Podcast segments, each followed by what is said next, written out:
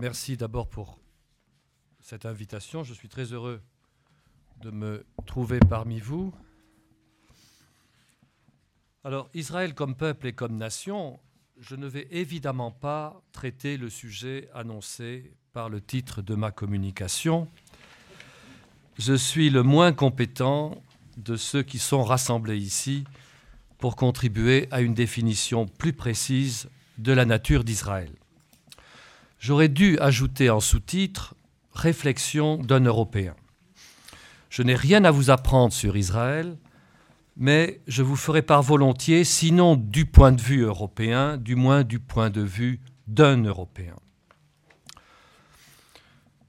Je ne suis pas seulement un Européen, je suis français, je suis catholique, politiquement je suis conservateur libéral ou libéral conservateur, alors je sais que vous ne m'avez pas demandé mes papiers, mais j'éprouve le besoin de décliner mon identité. Israël est une question pour les juifs, il est aussi une question pour ceux qui ne le sont pas. L'interrogation sur Israël enveloppe une interrogation sur moi-même. Il est indispensable que vous ayez immédiatement une idée un peu nette du lieu où je me situe. Cela permet du moins de gagner beaucoup de temps et d'éviter des malentendus. J'ai mentionné mon orientation politique. J'appartiens à ce centre droit pour qui la défense d'Israël a été longtemps une obligation qui ne souffrait ni doute ni hésitation. L'amitié pour la seule démocratie du Proche-Orient et l'hostilité à ses ennemis arabes qui appartenaient en somme au camp soviétique suffisaient largement à motiver l'engagement en faveur d'Israël. Ces dispositions qui étaient les nôtres étaient partagées d'ailleurs par le centre-gauche et une bonne partie de la gauche en France.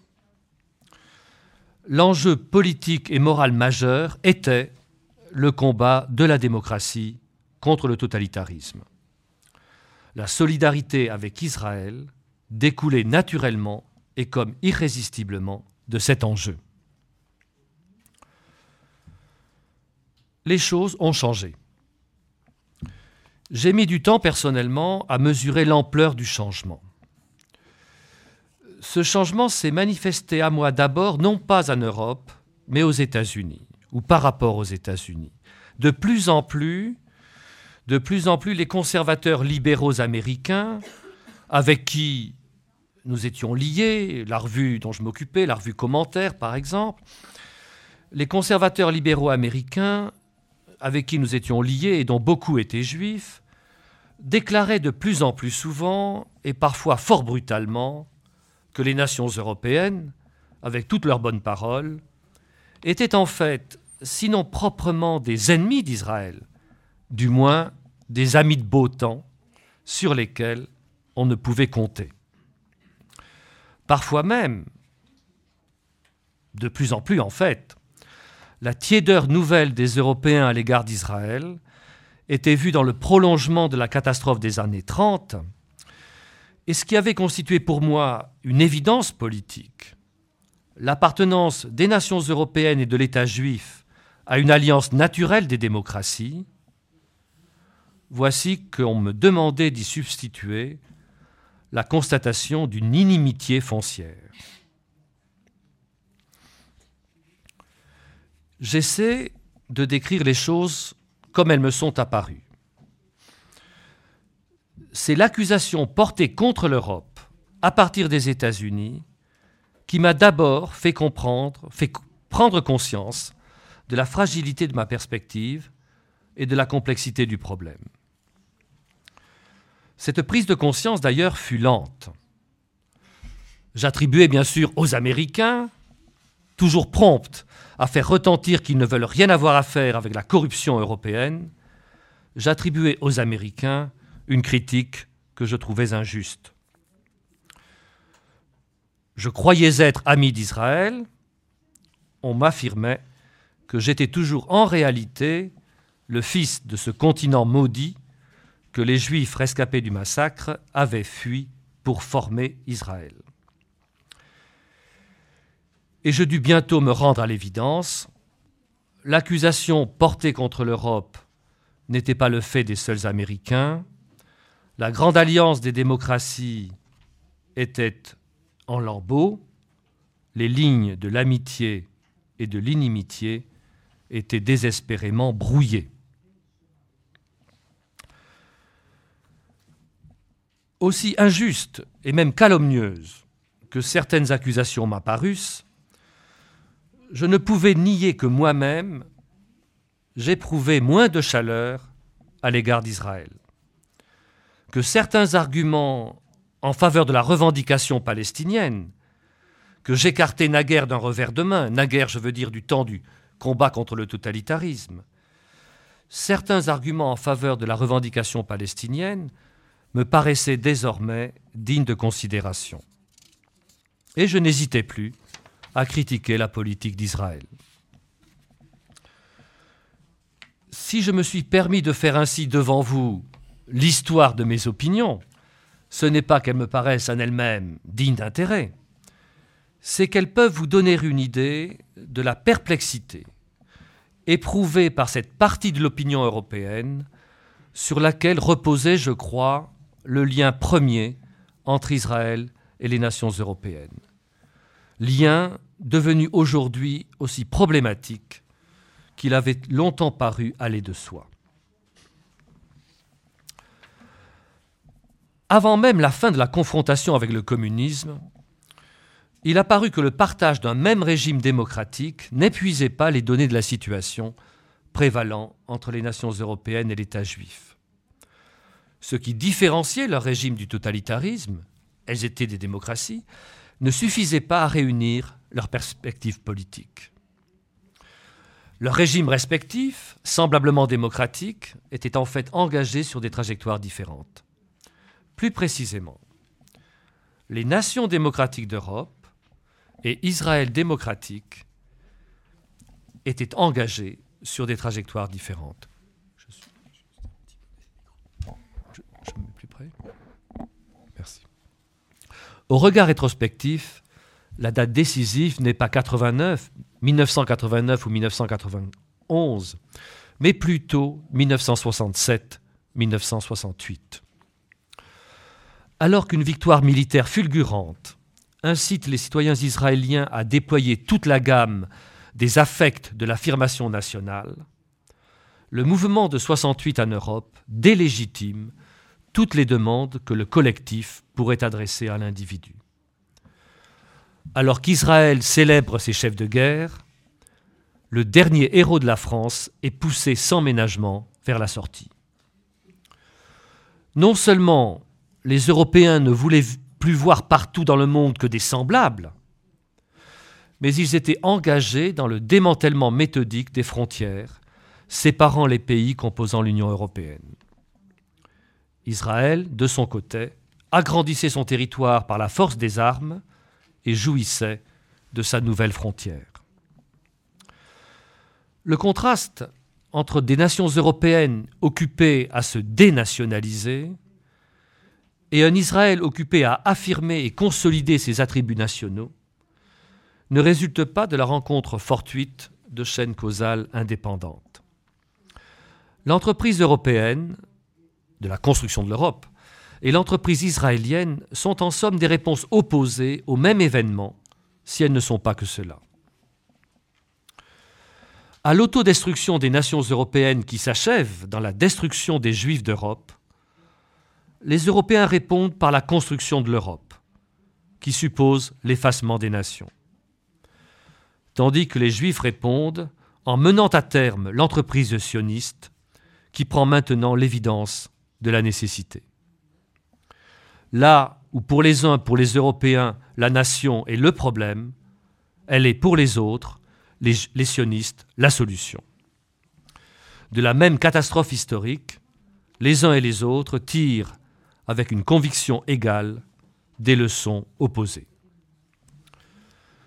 Si donc Européens et Israéliens sont réunis par le partage d'un même régime politique, ils sont séparés par une évaluation différente de la forme nationale. Ils ont un rapport différent et même antithétique à la nation. nous pouvons retenir ce premier et très général diagnostic. Il est impossible, bien sûr, de s'en contenter. Il est clair, en effet, qu'Européens et Israéliens ont rencontré la forme nationale dans des situations et selon des figures fort différentes. En Europe, la forme nationale est évidemment plurielle. La nation, ce sont les nations. Là où il y avait l'Empire romain, puis l'Église romaine, il y eut ensuite les nations européennes qui naissent ensemble, ou en tout cas les unes par rapport aux autres. Le projectionniste, de son côté, envisage, si j'ose dire, une nation solitaire. Les Arabes ont une existence empirique, ils n'ont pas d'existence politique. Les sionistes peuvent être plus ou moins disposés à chercher l'accord avec eux, ils ne voient pas dans les Palestiniens un corps politique même potentiel auquel il faudrait s'ajuster. Le refus arabe est bien réel, la solitude d'Israël l'est aussi. Je veux dire, sa naissance solitaire, qui n'inclut aucune relation nécessaire à une autre nation comme ce fut le cas en Europe. Bien entendu, la solitude d'Israël n'a pas duré.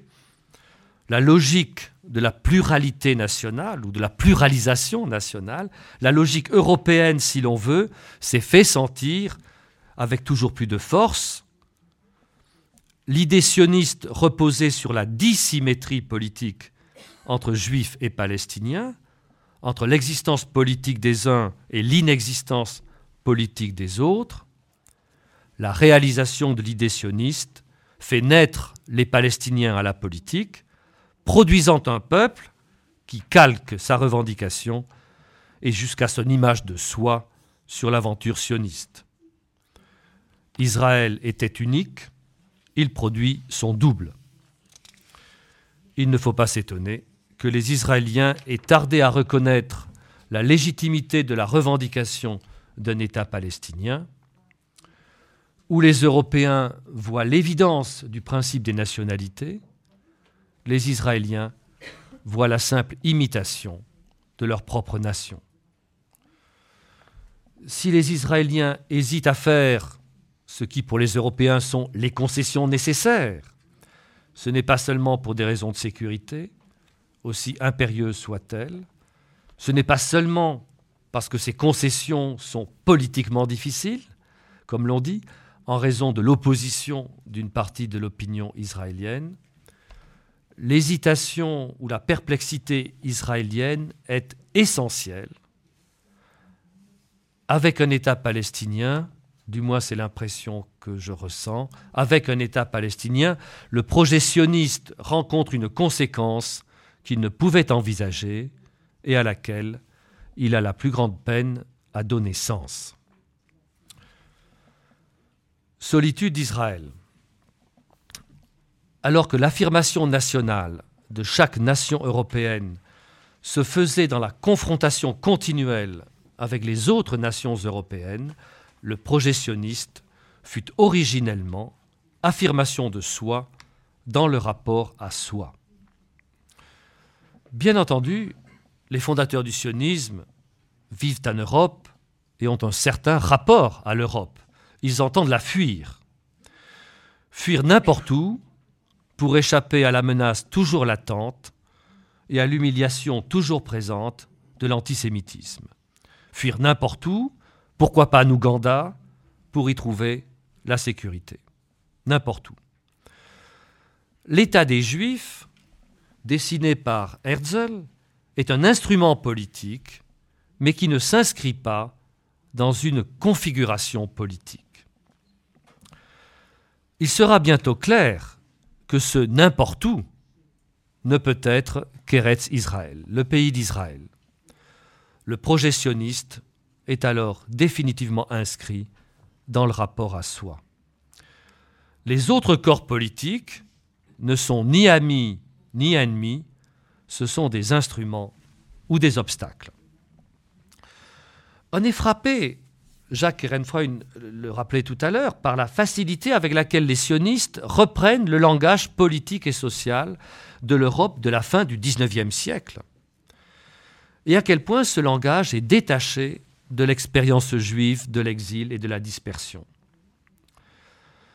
Ce langage sera plus plausible, mais la distance à peine moins grande quand la déclaration d'indépendance de novembre 1947 affirmera, je cite, le droit naturel du peuple juif d'être, comme toutes les autres nations, maître de son destin sur le sol de son propre État souverain. Fin de citation. Distance que la déclaration se hâte d'essayer de combler en parlant immédiatement après du droit naturel et historique du peuple juif. droit historique. Ce qui frappe dans l'histoire d'Israël, c'est combien bref fut le temps où les Juifs vécurent sur leur sol dans un État qu'on pouvait dire souverain.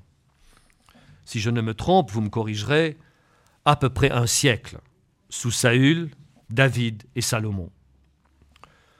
Je n'entends pas jeter le doute sur la légitimité de l'État d'Israël au regard des principes de la politique moderne. Au contraire, l'État d'Israël naît dans un rapport très étroit avec ses principes. Il en est une expression particulièrement directe. Il est en somme produit par ses principes. Mais ces principes ont été élaborés à partir de l'expérience des nations européennes, qui est fort différente de l'expérience du peuple juif. On pourrait réfléchir Jacques y a fait allusion, on pourrait réfléchir sur la tension spirituelle entre le principe du self-government, qui fonde l'État juif, et le principe de l'obéissance à la loi, qui est au cœur de la vie du peuple juif et de sa survie dans les conditions de l'exil. Tension qui produit d'ailleurs une des lignes de fracture les plus constantes de la vie nationale israélienne. Je m'en tiendrai ici à une approche plus politique et plus descriptive. Le peuple juif dispersé prend conscience de lui-même comme peuple dans sa relation à la loi, mais aussi dans sa distinction d'avec les nations. Unité et unicité du peuple juif, pluralité des nations. Loin de moi de suggérer que quelque chose comme la condition naturelle des Juifs serait la dispersion, et que leur unification nationale irait ainsi à l'encontre de la nature ou de la vocation du peuple juif. Ce n'est en tout cas pas à moi d'entrer dans une telle discussion. Je suis obligé de remarquer cependant que la fondation d'Israël n'a pas mis fin à la dispersion, puisque à peu près 60% des Juifs vivent hors d'Israël. Comme l'écrit Léo Strauss, je le cite, L'établissement de l'État d'Israël est la plus profonde modification du galout, comment dit-on, la galoute, le galout?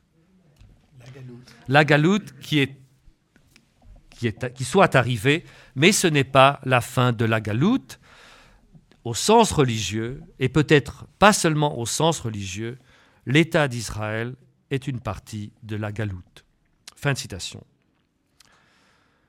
Le peuple juif est donc aujourd'hui à la fois une nation qui veut être comme toutes les autres nations et Israël dispersé parmi les nations.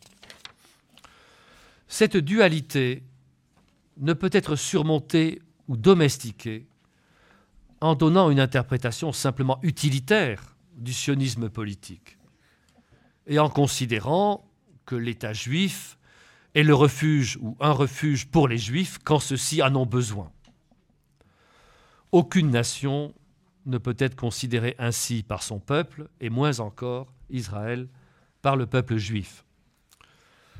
Si Léostros a raison, le centre de gravité de la vie juive est nécessairement en Israël, et il ne peut être simplement en Israël. Il faut noter qu'en conséquence de la fondation de l'État d'Israël, et des réactions à cette fondation, la dispersion a subi des modifications. Pour le dire d'un mot, vous le savez aussi bien que moi, l'immense majorité des juifs de la dispersion, quand ils ne vivent pas en Israël, enfin vivent aujourd'hui dans des nations chrétiennes ou post-chrétiennes, comme disent les sociologues. La dispersion a été réduite. Le rassemblement des Juifs à Neretz Israël a eu aussi pour conséquence un certain rassemblement des Juifs de la dispersion. Si un Juif quitte Israël, il va s'installer dans une nation chrétienne.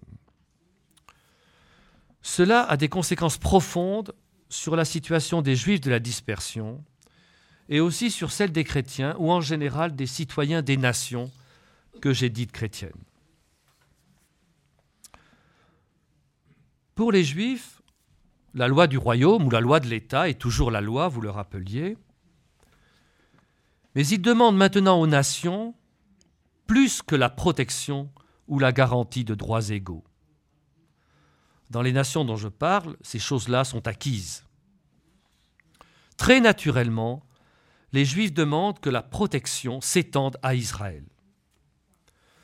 Que vaudrait en effet la protection, la protection scrupuleuse par les nations européennes des droits de leurs citoyens juifs si en même temps elles ne défendaient pas Israël contre ses ennemis?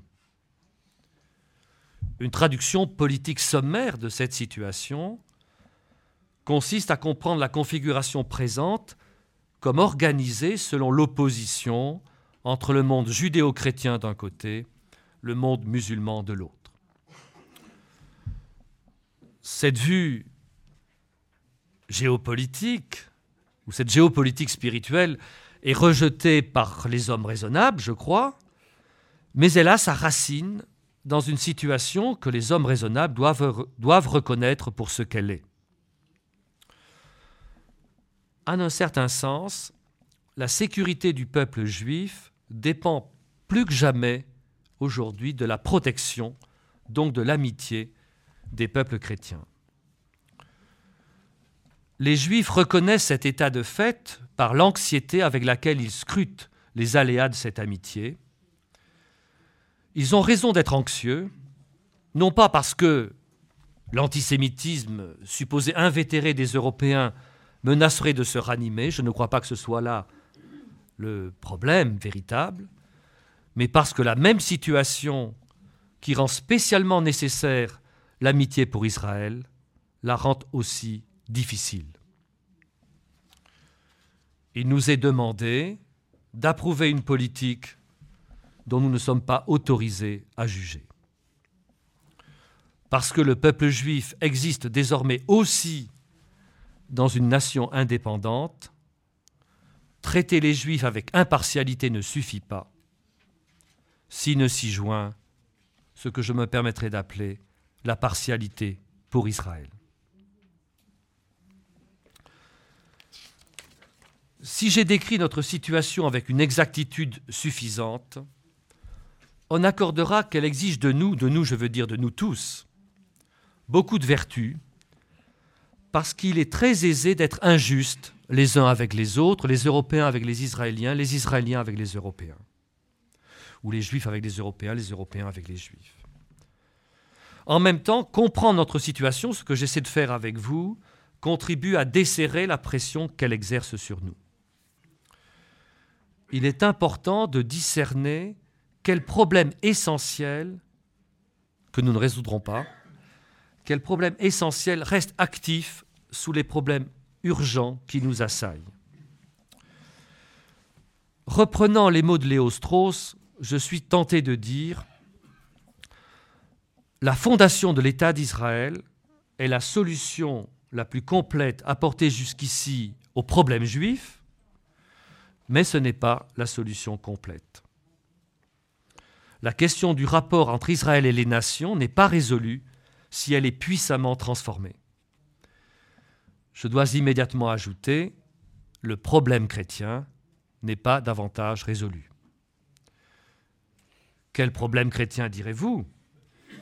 Celui de constituer un ordre humain viable, en même temps couvert sur la cité de Dieu. Les chrétiens aussi sont en exil. La longue bataille temporelle et spirituelle entre l'Empire et l'Église avait finalement trouvé une forme de résolution dans le système européen des nations chrétiennes gouvernées par un État libéral ou tendant vers l'impartialité libérale. Et cette solution pour les chrétiens était promesse pour les juifs puisqu'elle supposait ou impliquait leur émancipation. Les juifs entrèrent à moitié, et parfois bien plus qu'à moitié, dans les nations chrétiennes. La neutralité religieuse de l'État allait nous faire entrer tous dans une humanité sinon réconciliée, en tout cas pacifiée. Ces espoirs, qui paraissaient raisonnables, qui paraissaient la raison même, furent cruellement déçus. Les nations européennes, certaines d'entre elles en tout cas, se laissèrent emporter par la passion, la passion d'en finir enfin avec l'errance, d'en finir enfin avec l'exil. Ainsi que le releva Nietzsche à la veille des décisions fatales, je le cite, L'histoire de l'Europe ressemble à un fleuve qui veut en finir. Fin de citation. Tout souci de justice fut abandonné et bientôt l'emportèrent ceux qui disaient dans leur cœur Des crimes inouïs vont faire de nous enfin les heureux habitants de la terre.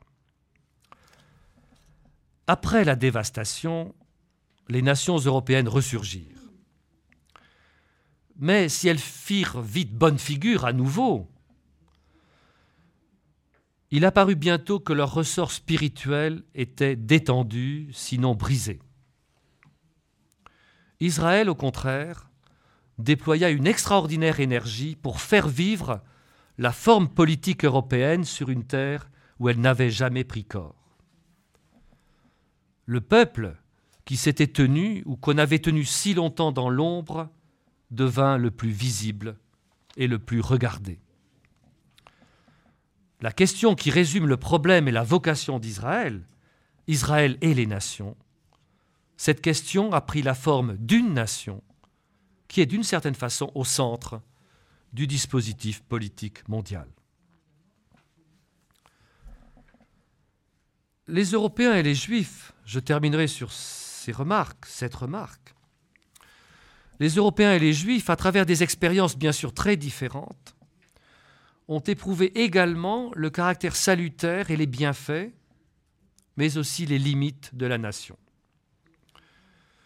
L'association humaine a besoin de la cristallisation nationale, mais celle-ci n'épuise pas les possibilités de l'association humaine. Aussi centrale que soit aujourd'hui l'État juif dans la vie du peuple juif, celle-ci déborde de toutes parts les limites de l'État et même, pour beaucoup de juifs, les limites de l'ordre humain. Les nations européennes, de leur côté, sont en train de se rendre compte que l'espoir qu'elles ont mis dans l'Europe, la construction européenne, que cet espoir est vain, qu'il n'y a pas d'alternative à la nation comme forme politique habitable, en dépit de la perte de vitalité et de légitimité de celle-ci sur notre continent. Peut-être ces nations européennes redécouvriront-elles bientôt qu'à travers toutes les péripéties de leur histoire, elles restent sous l'appel, elles restent sous la vocation d'une communauté humaine parfaite qu'il n'est pas au pouvoir des hommes de faire advenir je viens d'essayer de le suggérer, tandis que les Juifs, ayant éprouvé la possibilité, même la, la proximité de la destruction complète, veulent être des Juifs, les Européens ne veulent plus être des chrétiens, pour partie d'ailleurs en raison de l'obstacle que l'affirmation chrétienne semble opposer aujourd'hui à l'affirmation juive. J'ai peur, et je termine là-dessus, j'ai peur que cette pusillanimité chrétienne n'induise les Juifs en erreur. pas plus que les Juifs ne l'ont pu, les chrétiens ne peuvent renoncer à leur vocation.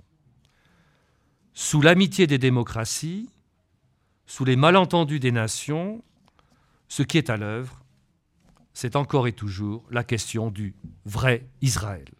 Je vous remercie.